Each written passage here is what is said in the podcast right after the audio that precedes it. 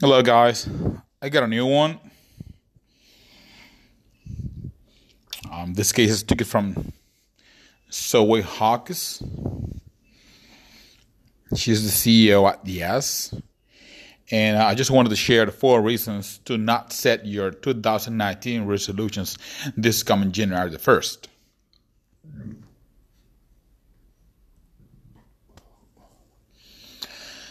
So everything begins like realizing that sometimes we need to slow down to go fast is the real key to setting smart solutions. It's a feeling we all know. Well, this time of the year, the holidays are coming to an end. We're a few pounds heavier due to the excess of cookies and treats. And we wake up to a new calendar on the wall saying January the first. That puts some fear into us. So uh, we quickly take stock of the past year and decide what things would most likely change, which usually involves some combinations of saving more money, losing weight, and finding more passion in our jobs. These are all good resolutions, of course, but January first is not a time to be making them. The reason? It can be easily to fall into belief that we must declare our resolutions the day that the calendar changes. But in reality, we're setting ourselves up for failure by setting hasty goals. So, that's my own resolution for the next week. Not to make one. At the last year, not yet.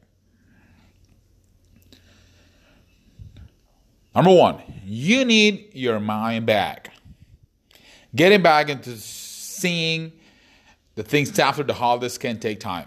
After spending time with family, running from party to party and throwing yourself into the typical shopping frenzy, can feel pretty disconnected from your business. This isn't a bad thing. However, as research shows that we all need breaks in our calendars. Number two, pre-work is key.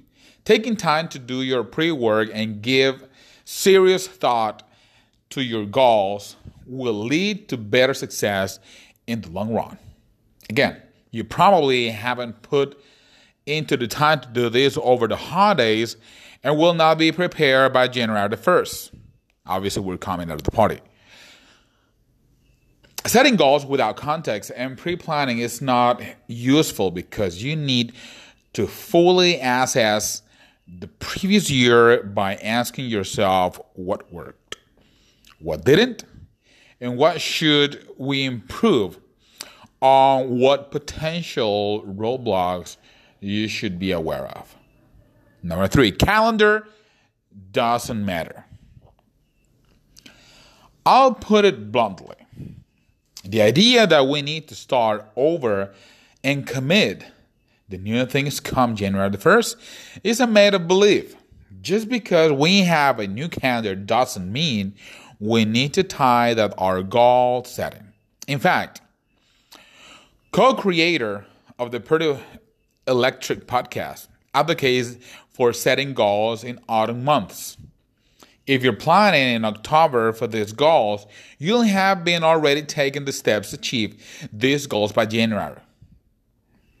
You will have already been on the road to progress and less likely to give up when you do not get immediately gratification the week after New Year's Eve. And the last one, incremental change. It means real results. Incremental change, the small things that add up to the big results, is what creates real, lasting change. It can be easy to get distracted by ideas of being sweeping change, but in reality, those lofty resolutions rarely last. They often lose steam after just a couple of weeks. Instead, choose the focus.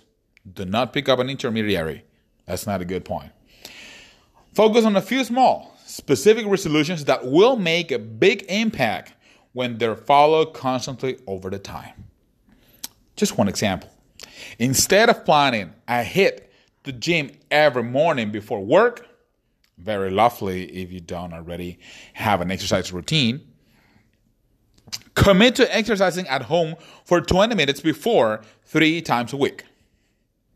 You'll be more likely to stick to this alternate resolution because it's easier to follow, and the smaller effort will lead to greater results over time than exercising every day for two weeks and then stop. See you later, guys. I hope you enjoyed it.